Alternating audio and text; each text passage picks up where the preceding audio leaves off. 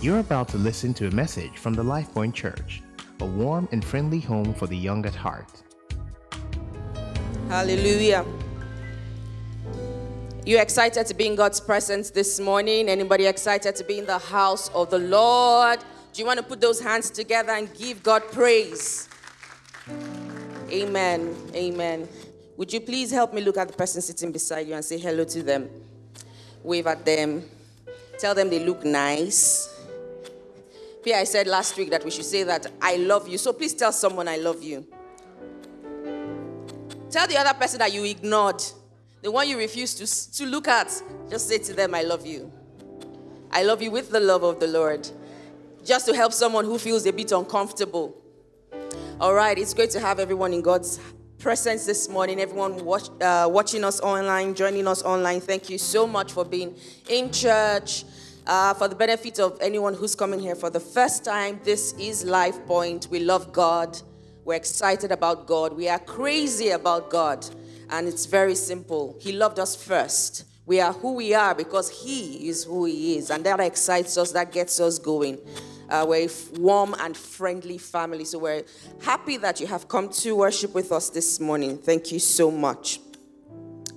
Okay, let's uh, get into the word. But before I do that, I want to, I'm sure you came in, if you weren't here yesterday, you, came in and you've looked around. There are art pieces everywhere. We had our Art of God exhibition yesterday, and it was absolutely beautiful. Thank you very much. Those who attest to it. Demilade, I did not see you. I have to call you out. I did not see you, so I wondered that. Anyway, just kidding. Um, yeah, so I want to very specially thank every member of the creatives team, um, the multimedia team, communications team, everyone that has been a part of this service production, everyone who's contributed, worked hard, uh, labored hard to put all of this together. If we have the artists in the room, some of you who've joined us this morning, thank you for coming. But please, can you help me appreciate the workforce of Life Point? Such an amazing set of humans. Thank you for going over and beyond in pulling this off.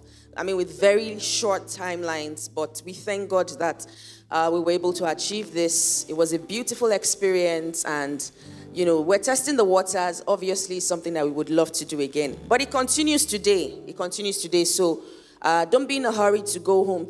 I hope you are dressed, ready to paint. Anybody ready to join us in the wall mural project happening today after service? Awesome. Yes. So we'll be painting a fence. We're all doing it together. Don't worry if you feel like uh, you can't put up, you're not Picasso or any of those fancy guides. It's okay. We have professionals that will guide us in what to do.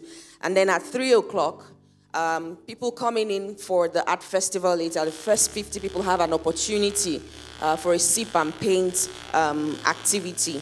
So they would paint, they, would, they would engage in their own painting, whether they're professionals or not. Uh, we have a place for them, and they will go away with their painting, courtesy the church. So invite your friends, tell your friends who've been looking for an opportunity to engage at Sip and Paint. Tell them Life Point is having Sip and Paint today tell them to come. And then at four o'clock, we start our art festival. And I'm very excited because that's where we get to unveil the winner of the Art of God challenge, and the person will be going with their prize money this evening. So you also don't want to miss that. Please, please, please get your friends in the room. It promises to be an absolutely amazing time. Well, we also have um, different performing artists uh, who will be here to showcase their talent. So hang out with us. Hang out with us. Just spend your Sunday with us. Okay, so let's get into the word now. Father, we thank you. We give you praise. We thank you because we know you are here. We see you at work this entire weekend, and we're so grateful. Lord, we commit ourselves into your hands.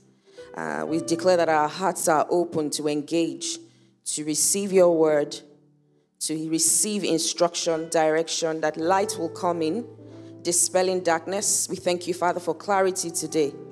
Thank you because questions will be answered. Thank you, Father, for healing, healing of the hearts, healing of the mind that will happen, healing of bodies even as we go on. Thank you, Father, for faith that is activated and re energized by reason of the entrance of your word. We give you all praise in Jesus' name. Amen. one more thing before I get into the word. I want you to please help me appreciate the orchestra. The yeah, they called an orchestra. Thank you so much, guys, for that beautiful, beautiful rendition. All right. Um, this entire month, we've been talking about the art of God, and today we're wrapping things up. I remember week one, the topic was God and the big picture. So, what I'm going to do, because for us to get into the message we have for today, it's important that I help somebody create a, the background, just lay a foundation that you can build on as we conclude. Okay.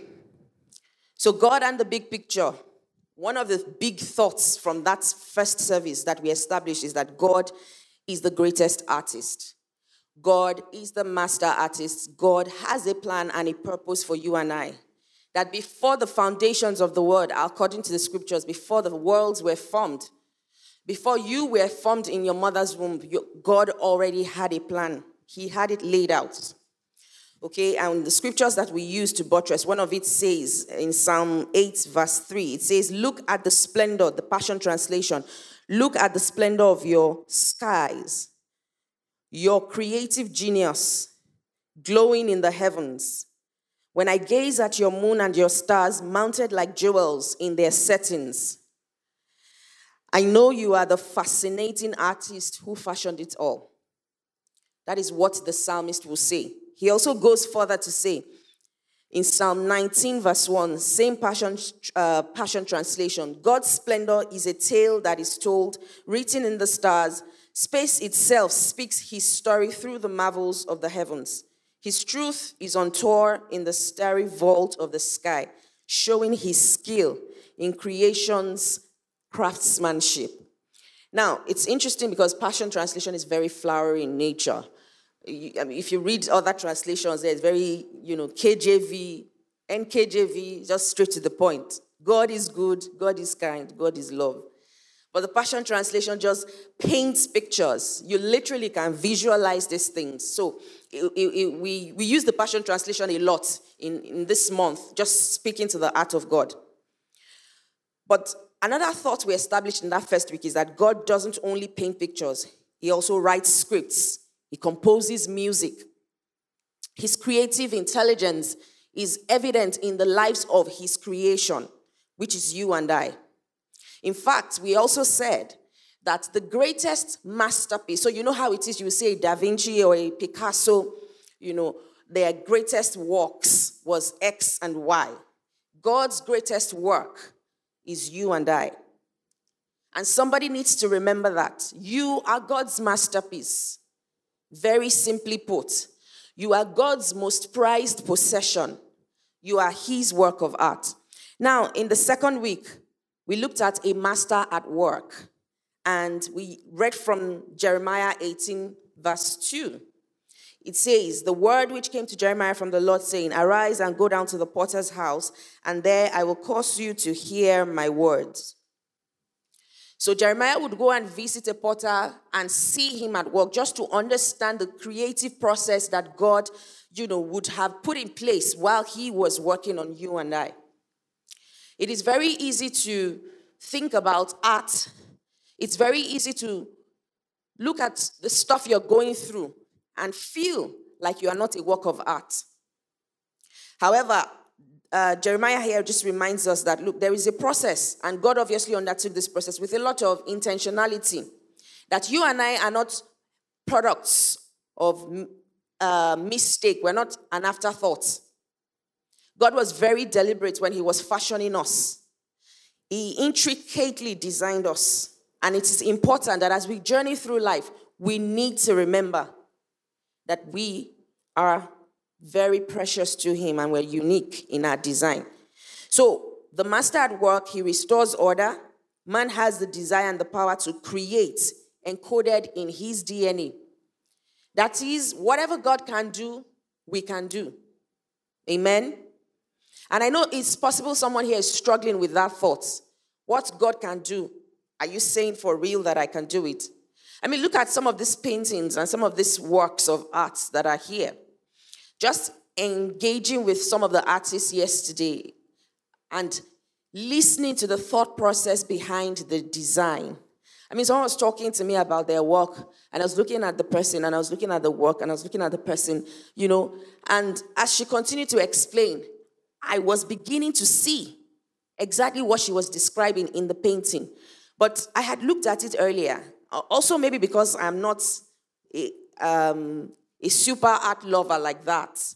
I appreciate art, but I struggle to interpret. I feel like people who paint and draw and stuff are very deep because you put like 10 strokes and then you can entire you can tell an entire story with just 10 strokes there.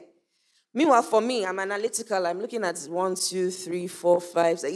I'm trying to make sense of it, you know.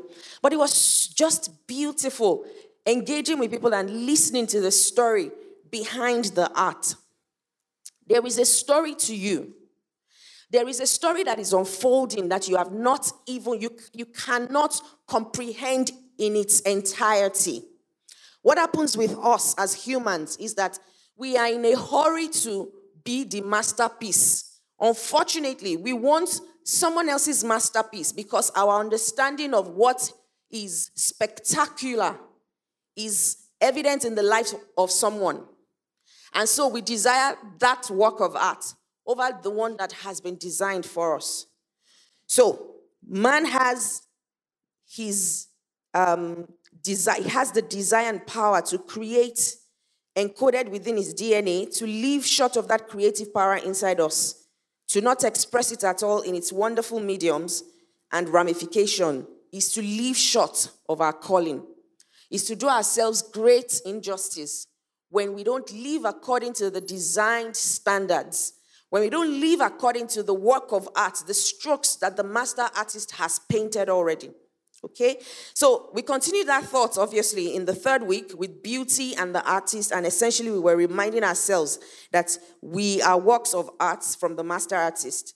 And what does God see when He looks at you? It's one thing for us to ask ourselves, what do we see when we look in the mirror? A lot of us remember the labels that we have been called. A lot of us don't see beyond the limitations of our lives. A lot of us don't even see beyond the current circumstances and events of our lives. A lot of us are living life through the lenses of past experiences, negative hurts, negative experiences, and trauma. But what does the master artist see when he looks at you? Remember, he already, before any artist gets to work, and it's one of the interesting things we noted just engaging with them yesterday they already have a picture. There is a desired outcome. Same with God. When He took His time to create you, to put you in that family, to put you, to locate you in Nigeria, there was a plan. But we all want to japa. It's all right. Some of us will go and come back. That's fine. But the master artist has a plan. And we, as his works of creation, we, as his art pieces, need to conform to the plan that he has designed. What happens is that we journey at, at cross purposes. So God has created for you to be this way. You have chosen to be this way. You have chosen to journey this way. Why? Because this is what everybody is doing. This is what is raining. This is what is jamming. And so let's follow. You know what will happen? You will go like the children of Israel, and eventually you will still come back. So, last week we looked at Inspired by God, and PI brought us an amazing word, essentially reminding us the role of the Holy Spirit in inspiration, in inspiring us to be who God has called us to be. So, the Holy Spirit gives us new ideas, He quickens our imaginations and channels God's thoughts through to our minds, channels God's thoughts to our minds. So, speaking about creative intelligence as we wrap up this entire series, I'm here to remind someone, having laid all of this background and this foundation, that we live in a world that requires us to be at our very best. And I say that very carefully Because I know that there are so many standards, so many measures that determine quality of life, that determine success in our world today. So for some people, their vision and their goal is to make 30, uh, Forbes 30 Under 30. For some people, is to be one of the top, is to build, you know, a multinational company that will be rated as one of the top 100 or top 50. For some, it's really not that complex, it's not that deep. It's just to get married, have kids, have a good job, have a beautiful house with a dog and a cat, and they are all right. But this entire month, one of the things that we have been very deliberate about is to remind us that there is a plan and a purpose for our lives. Is to help us visualize our lives through the lenses of the master artist. Because that is the only way we can align to his will and live fulfilled and purposeful lives. And it's okay if someone is seated here today and feeling like, but I don't even know why I exist. I don't know what I've been called to. This whole purpose conversation gets very confusing, and I wonder really, am I not just supposed to live and exist and just be all right? Make it through each day, and I'll be just fine. After I haven't given my life to Jesus, at least I'll make heaven. It's all right. For some of us in the room and even watching online, we are only just concerned about making heaven, and that is great. Just in case somebody is here and wondering, is that a bad thing? No, absolutely not. Because you see, the 80, 90, 100, let's assume you live long, you people have long, long life genes in your family. You reach 120. Compared to the infinitesimal or infinite number of years that remains for you, which we really can't even quantify. So 120 compared to X number of years. It does make sense to live the 120 years in a way and manner that pleases God. So, absolutely, we're in alignment. Eternity is important for us to focus on. But don't you wonder if all that God has created us for is to make heaven? Don't you then wonder at the depth and the intentionality He has put into everything that He created here on earth? Into the breath and His Spirit that He has released in us is all of that, into the talents and the gifts at dis- in display here. The wisdom is all of that supposed to be just for us to make heaven or to make our world a better place? So think about it. If your plan and your agenda really is, let me just be all right, let me have fun, let me leave. Whatever job I find to do, it's okay, I'll do it. I'm not going to spend time trying to stress out and figure out what God's will for my life is. As we move along, we'll be fine.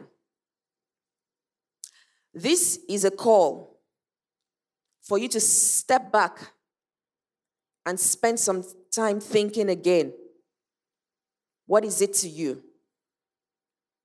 What is it to your life? What has God called you to? If I asked, what are the examples of great minds that exist in our world today? Can I have a few names, guys? Those online, feel free to put it in the comment section. Yes? Examples of great minds in any industry, whether they are still alive or they are gone. Yeah? Elon Musk, yes. Zuckerberg, yeah. It's okay to call dead people too. Yeah? Anybody? Abba. Somebody says Abba.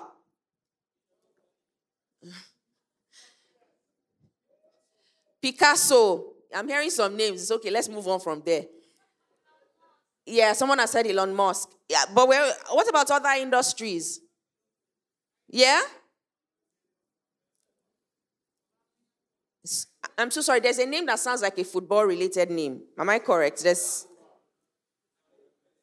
Messi, Ronaldo, CR7. Yeah? Abedi Pele. Yes. So we say these people are great minds. But it's interesting. Nobody said Jesus. Nobody said, remember I said living and dead. Well, not dead, not dead in that sense. You get what I mean? Like not currently here on earth. But nobody thought about Jesus. So we don't think Jesus is a great mind. Well, okay, I love this conversation. Sir, please, can we get you a microphone? Because he said, well, so is he a great mind? Or when he was on earth, was he a great mind? He is the great mind. Okay. Somebody say, sorry, greatest. Okay. So is that why we did not feature him in this list? Because the list will be doing him great injustice. He cannot be on that same list with the other guys, right? Mm, but you did not remember, Sha. It wasn't top of mind. Anyway, but yeah, it's interesting to note that when we think about great minds in our world, in different industries, those names pop up. And sometimes we struggle to remember that, hold on a minute, there was the greatest of all, the G O A T, that existed some 2,000 plus years ago. And in fact, he's the reason why we're gathered here today. Amen? So, just looking at the life of Jesus, his daily life and engagement, from the miraculous to the one to one personal um, time that he had with his friends, his disciples, his decision making, the quality of his decision, his level of precision and attention to detail, his ingenuity when it came to problem solving. Some of us need to go and spend time and study the life of Jesus. I mean, let me give you an example. When he would say to, he, he had to feed the 5,000, and of course, he would turn um, five loaves of bread and two fish and feed these guys. And scripture says that by the time they were done, he said, Let nothing be lost.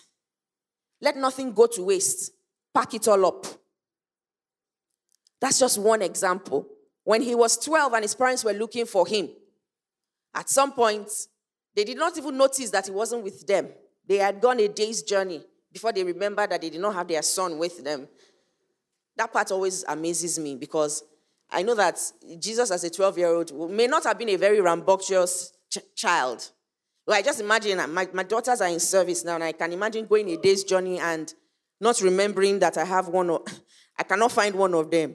So I would, I, I can only assume that either Jesus' parents were obviously very busy and involved in the activity of the moment, but anyway, or they just figured, yeah, he's somewhere, he'll, he'll be fine.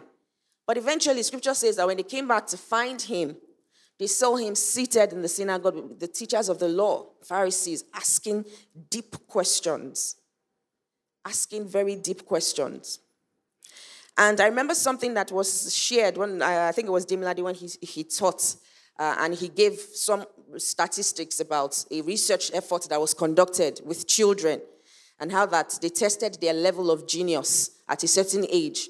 And by uh, they came back maybe 10 years after to test. So at a certain age they had like 95% genius level. And then 10 years after they came back to test and they found only 30% still maintained that genius level and one of the thoughts that he established that day is that we learn non-creative behavior so that uh, makes me wonder if God has created us a certain way, put his breath and his spirit. So let's assume where the speaker is, is where we started out from. Okay? When God designed us, He put His breath in us, gave us His spirit, gave us His mind. Because God's spirit, that's His DNA, that is who He is. Everything that we are, everything that we can potentially be, is encoded in His spirit that He has put in us. Now, we start to grow. As little children, we feel like there is nothing we cannot do. That is why a little child will come to this place and attempt to climb that place. You, as an adult, you will never think of climbing that truss. But a little child will look at that truss and feel like, I can get up there. I can touch the lights, right? If you've got little, maybe cousins, nephews, and nieces, You are always dragging them down. I, have a four year old. You are not a monkey. Calm down. She's always climbing every. And I realized her sister, when she was about that age, two, three, four, used to do the same thing pretty much. At some point, we used to think these things were gender based, but boys and girls do anything that their mind sets to do. They would climb up there and feel like they can jump down from there. Why? Because they've never experienced that type of pain, when you break your leg type of pain. But you, as the adults, by reason of experience, when you did that and you had a broken leg, out of the fear and that pain, you start to caution such a child. So you see how humans, your environment conditions you to think a certain way. The culture, the society conditions you to think a certain way. Negative experiences, too, or well, experiences in general, condition you to think and behave a certain way.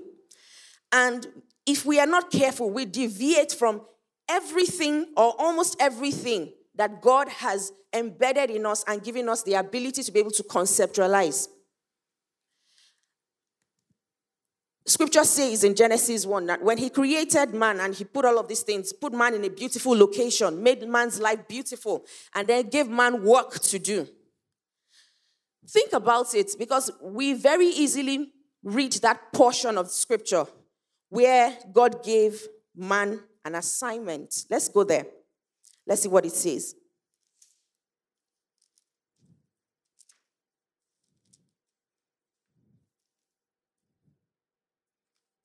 So, Genesis 2, verse 15. Then the Lord God took the man that he had made and put him in the Garden of Eden to tend and keep it. And the Lord God commanded the man, saying, he gave him an instruction in terms of meals and all. But the first work he gave him, he said he should take care of his location. So God had always fashioned man to work. God never designed for man to sit on his butts and do nothing and just dream. God makes provision, gives man a vision, and enables him for the fulfillment of the assignment that he has given to him. So, moving on to verse 19, 18, it says, And the Lord God said, It is not good that man should be alone. I will make him a helper comparable to him. Out of the ground, the Lord God formed every beast of the field, every bird of the air, and brought them to Adam to see what he would call them. Pause. Another responsibility. There is a reason why God would delegate such an important task to man. Because he knows that man that he has designed to be a reflection of him has everything he needs inside of him to be able to fulfill that assignment.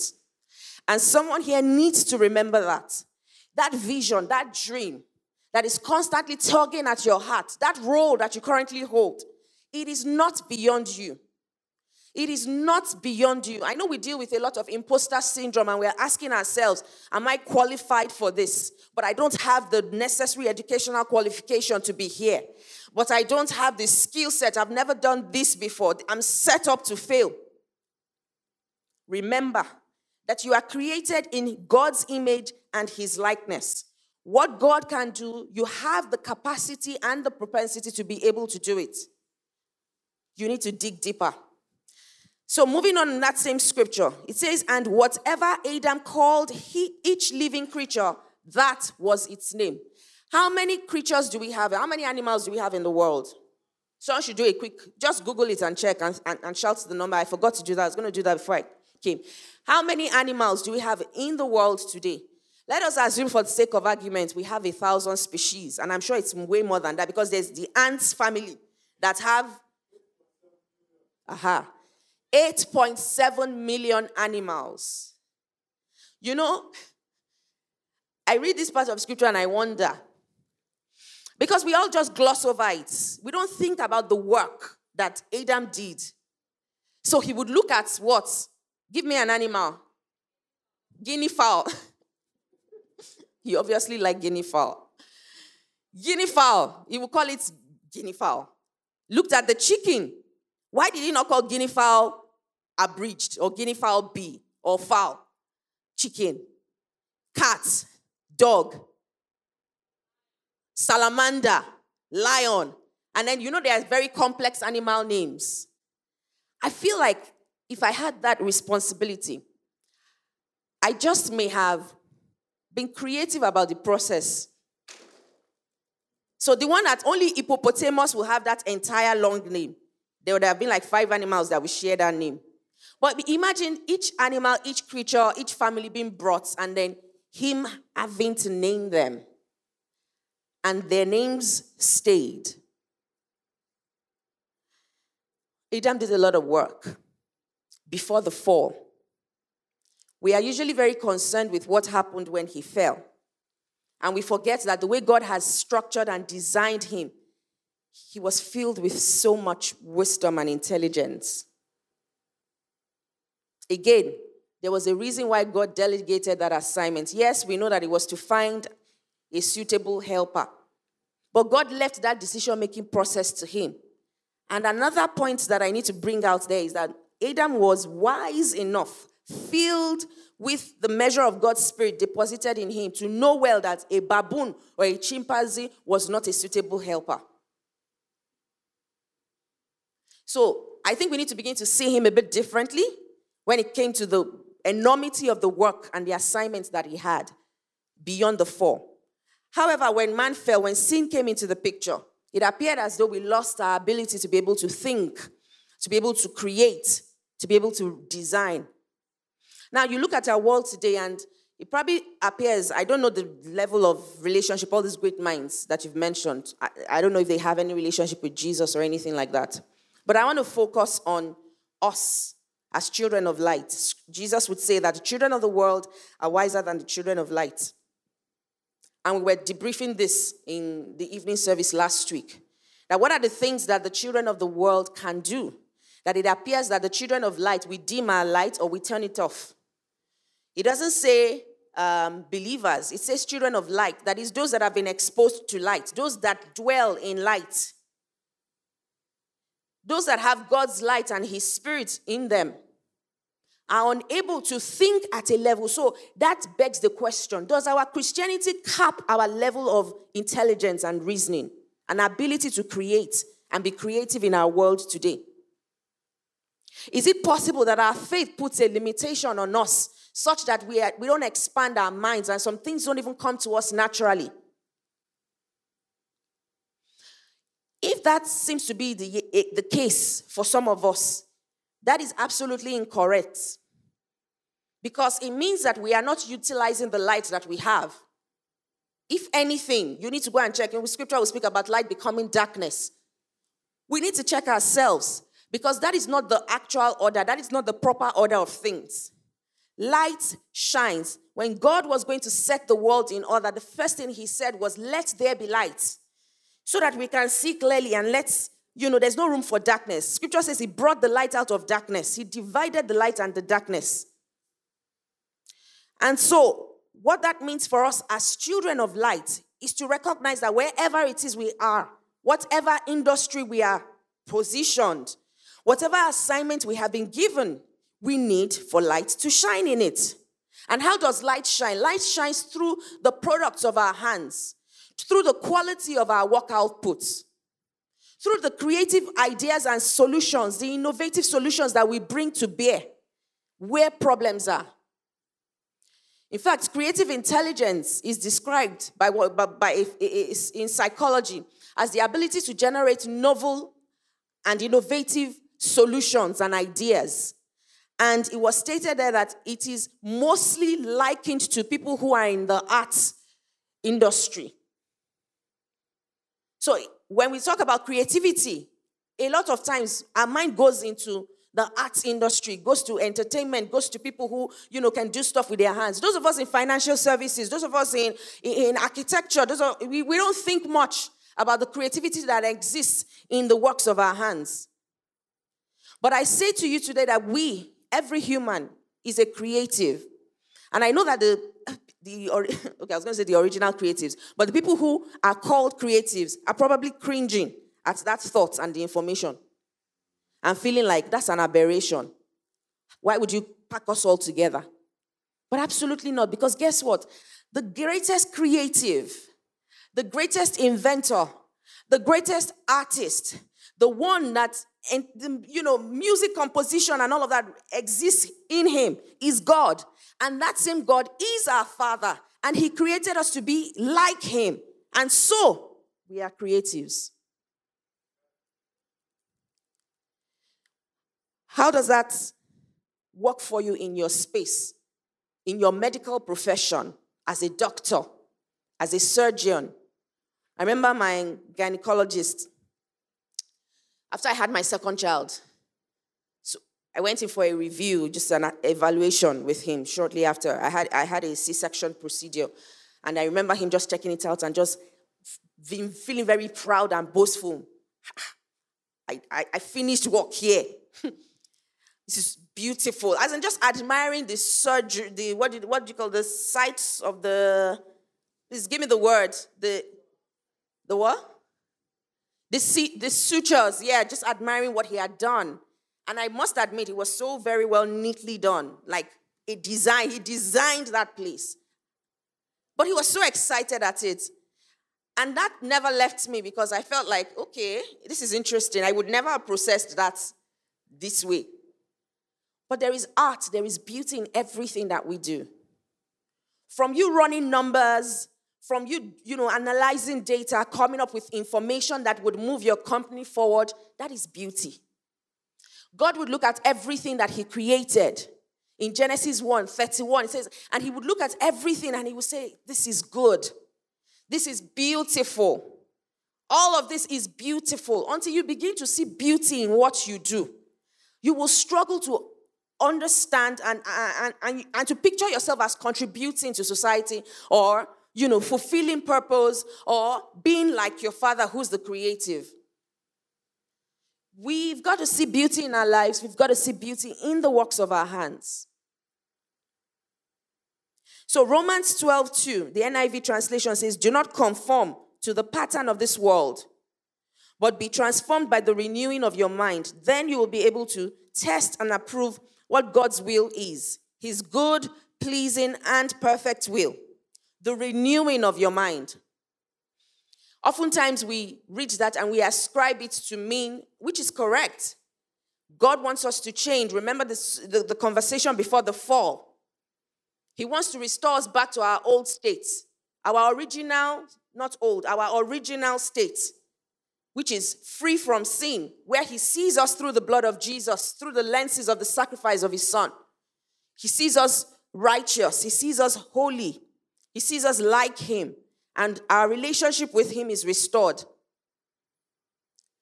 But what we forget to put in that same bucket of the work of the renewal of the mind is also our creative intelligence. That we no longer conform to the patterns of the world, the schemes of the world, the way the world is used to doing things. Not just in morality, not just in our walk you know, our relationship with Jesus, but that has got to transcend or translate into everything else, which includes how our mind reasons, our capacity to develop solutions, our capacity for problem solving, our capacity for critical thinking, our capacity for creativity. Our minds need to be expanded. And we see we see something in First Corinthians 2:16 there. It says, Paul would say here, For who has known the mind of the Lord that he may instruct him? But we have the mind of Christ. You and I have the mind of the anointed one. And so, what does that mean? It needs to be revealed. The mind of Christ has got to show in your daily walk. It has to show in the in your work output. It needs to be reflected in how you conduct your activities. You have got to be that person at meetings when everybody is stuck that has a light bulb moment and prefers a solution. It's time for us to stop blending in, just conforming to the patterns of the world, following the way of the world thinking, follow group thinking. That's what it is. And someone here is probably wondering, well, there are certain industries where the world, obviously, it makes sense to just follow and do as they are doing. Pick one or two things from them and figure it out as you go along. What about you? Why can't the solution come from you? I said something at, in the evening service last week that we don't spend enough time thinking as children of light. I once heard one of my pastors several years back speak about someone, I think, and then I went and watched the movie, but unfortunately, I can't remember the movie now. I don't know whether it is American Gangster or whether it's Godfather or something, but someone that would sit and he locks himself in an empty, empty room, just in case anybody knows the movie here, locks himself up in an empty room and he's there for days. There's nothing, the room is bare, and he's just there for days thinking. No distraction, nothing. We live in a very busy world already. We don't spend enough time to think we don't spend enough time in relationship with the master creator to receive ideas, to receive innovative solutions. Lastly, as I wrap up, I'm going to talk about someone very, yeah, two things. I'll read two scriptures and then we'll pray. Today's message, a case for creative intelligence. I'm sure somebody's wondering, well, okay, we've heard everything you said, but to what end is all of this? And I want to remind you that we are at war. Yes, we don't have military men on the streets, but you and I are at war in this generation. And it is a war for kingdom agenda, the fulfillment of kingdom agenda. It is a war for the salvation of souls. It is a war on behalf of the master creator to set our world in order. Zechariah chapter 1, verse 18. Then I looked up, and there before me were four horns. I asked the angel who was speaking to me, What are these? He answered me, these are the horns that scattered Judah, Israel, and Jerusalem. Then the Lord showed me four craftsmen. I asked, What are these coming to do? He answered, These are the horns that scattered Judah, so that no one could raise their head. But the craftsmen have come to terrify them and to throw them down to throw down these horns of the nations who lifted up their horns against the land of Judah to scatter the people. Basically, in this story, we have two groups the horns and the craftsmen. I read this scripture and I ask myself, why would God deploy craftsmen into the battlefield? What happened to soldiers? What happened to the Levites? You know, ask the Levites to go and sing or ask the people to create an army or a legion of angels. Craftsmen. Now, the word craftsmen there, the translation means masons, engravers, skillful people, men of skill. So, in a time of war, where horns are rising in our generation to derail people to cause people to lose focus. Where horns are militating against the quality of lives of individuals, both at in politics and across all the mountains of influence, arts and entertainment, government, education, where horns are rising and effecting an agenda that is not the agenda of our Father. God will send craftsmen into battle, men of skill, people who are skilled at what they do. I remember when we were going to build, scripture says, when we were going to build uh, the tabernacle, he would call forth Bezalel and say, I've put my spirit in him as a man of skill. He's skilled in all wisdom for this craftsmanship. And not only will he execute, he would also raise men to be like him.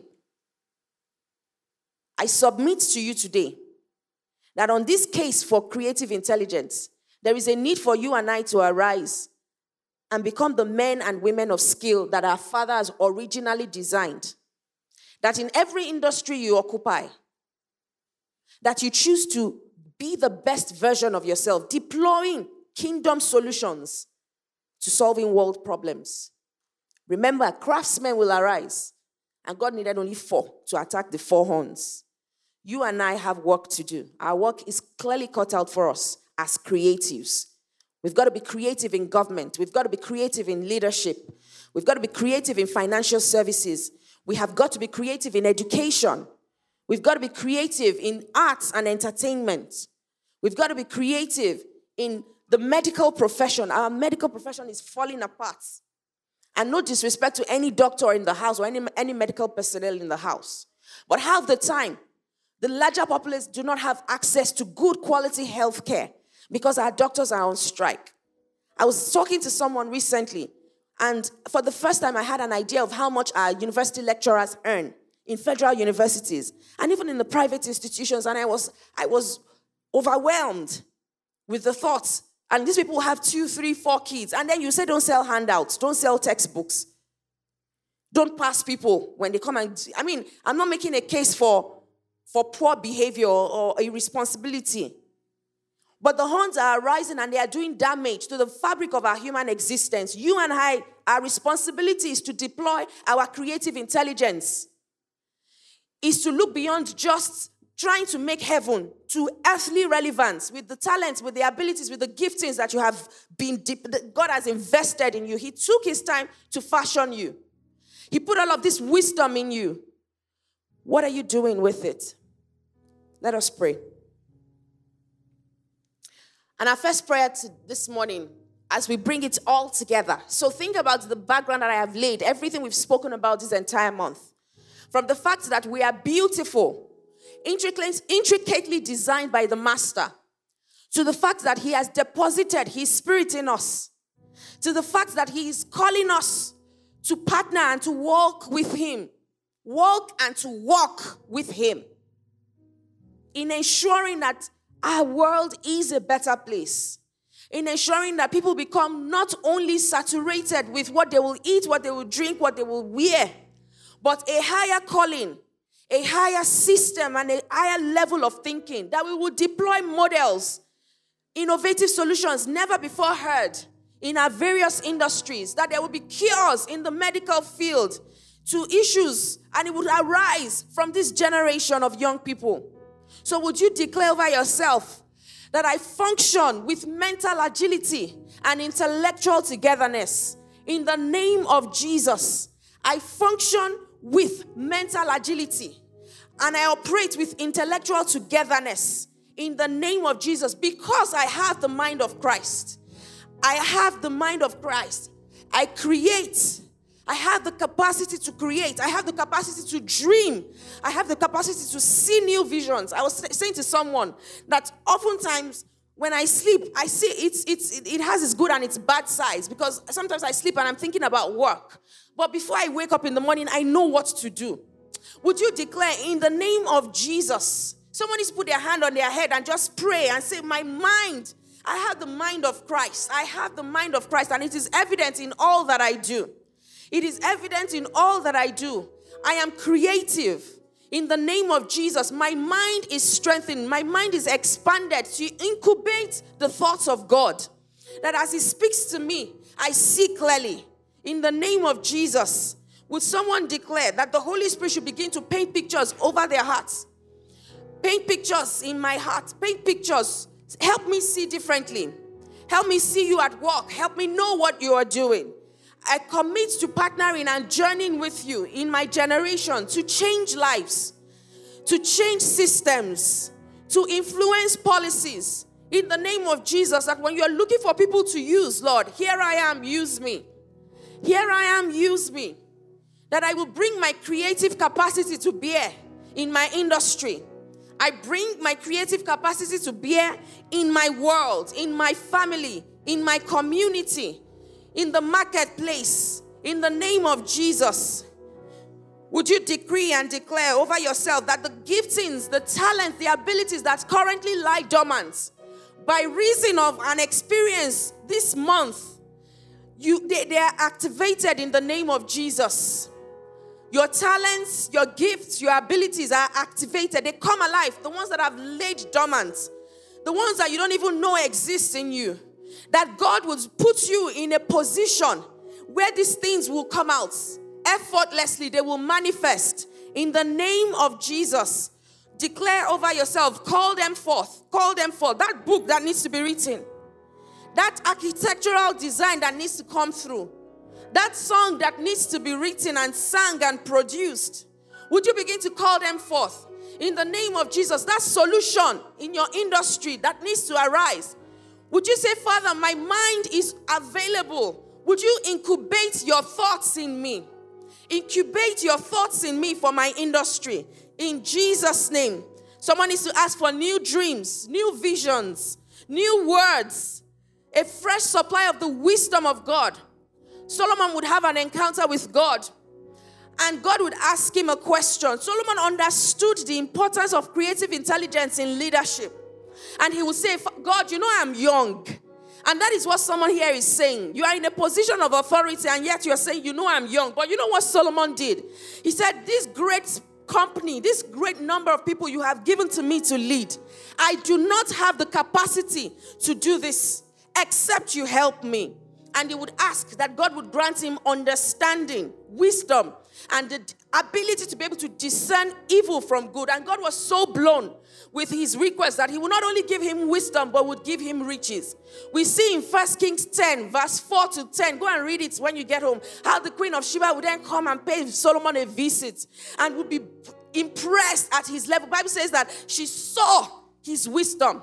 She saw his wisdom. She saw his wisdom. Would you declare over yourself that the wisdom of God in you is activated, is evident to all? In the name of Jesus, in your place of assignment, in your place of calling, that you deploy the wisdom of God. In the name of Jesus, when they're looking for solution providers, when they're looking for people who will speak a word in season, when they're looking for prophets to arise in the marketplace in your industry, that you will not be missing, you will not be found wanting, you will be available, ready, and fit for the master's use. In the name of the Lord Jesus, I want to pray for anyone with an abandoned project, an abandoned dream, where you have given up on, and it looks like, God, I don't know what's going on here, but I'm moving on and God doesn't want you to move on from that assignment, you know it very clearly. Would you lift, stretch your hands out in front of you if you have such a, a, a, a, project that you're trusting God to be able to get off the ground? Whether it's a writing project for someone, whatever it is, just stretch your hand out in front of you this morning. And I want to pray for you from the book of Isaiah 41, verse 13. It says, For I, the Lord your God, hold your right hand. I want you to visualize God holding you, holding your hands. Just imagine him holding, oh, imagine the father holding your hands. And he's saying, It is I who say to you, Fear not, I am the one who helps you. Would you begin to receive the help of God right now? I declare in the name of Jesus over that project, over that dream, over that vision, the help of God is made available to you. I declare over you that you are marvelously helped in the name of Jesus until you are strong. You are marvelously helped until you are strong. The Father holds your right hand, He's holding you and He's leading you on this journey. You are scaling that mountain, you are overcoming that challenge, you are overcoming that blockage, that block, that writer's block. You are overcoming it in the name of Jesus. That project, I call it forth and I speak life over it. Receive life today in the name of Jesus. Get off the ground in the name of Jesus. Begin to deliver the purpose for which you have been sent in the name of Jesus. I want you to just begin to declare over yourself that it is well with you as you go on in an understanding of who you are and who God has made you to be. That you will not be small minded, you will not be limited in your thinking in the name of Jesus Christ. I want to pray for someone here today just while preparing for this. I sensed the question that someone is asking that what is this? And it was the kind of question that uh, Peter asked Jesus when he was going to uh, feed the 5,000. He said, What is this? What is this among so many? What are these? These few loaves, these few fishes. What, what, what capacity does it have to effect any change? And that's how someone is feeling here today. What capacity does this, my gift, have to effect any change? I pray for you that God will open your eyes to see what it is that He wants to do with you, through you, in you, and for you. Through that thing that you are looking at. I pray for you today that the mercy of God will speak over you. The mercy of God will be available to you, that you will move from that place of disdain, that place of despising that gift, that place of feeling like it's not enough, God would look at a Moses and would ask him, What is in your hand?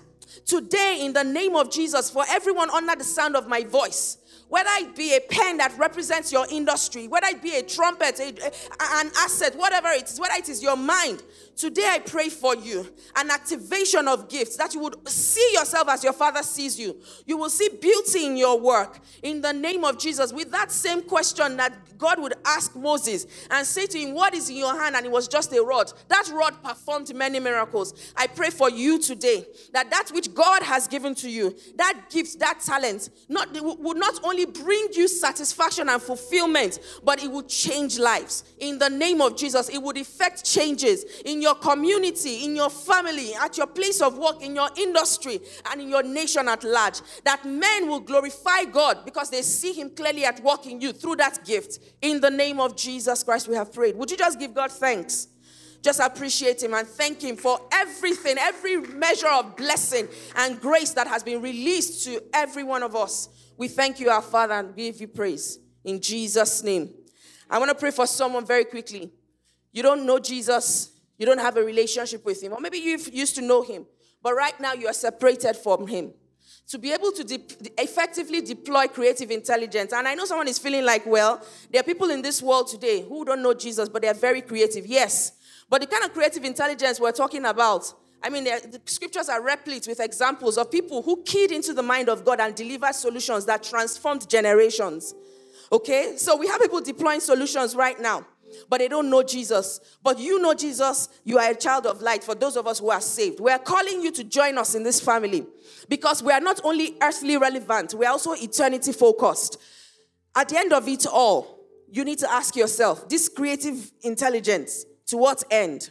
To what end? So if that is you, you don't know Jesus, may I invite you on this journey with us. With all eyes closed and heads bowed, just indicate. And the reason we're asking you to indicate is so that we can support you with this, with resources on this journey. It is a, it's a decision, a private decision between you and your father. But it would be unfair for us not to give you an opportunity before we just wrap up this series.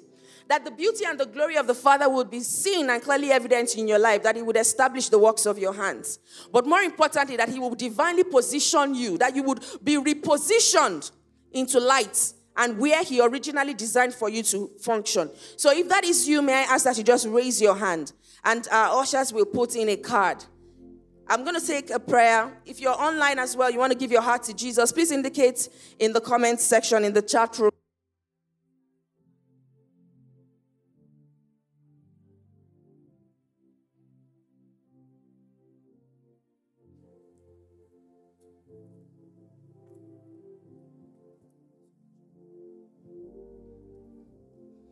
I want you to say very simply, Dear Jesus, I come to you today, acknowledging that my life doesn't currently look like what you designed. My life doesn't look like the masterpiece that God has fashioned. But today I submit to you and I give you my life. I ask that you come in and take over. Let your beauty be revealed in me. Help me walk with you. Help me trust you. Help me live for you. In Jesus' name, amen. Father, we thank you for everyone that has indicated their need for you and their love for you, that has submitted to your will.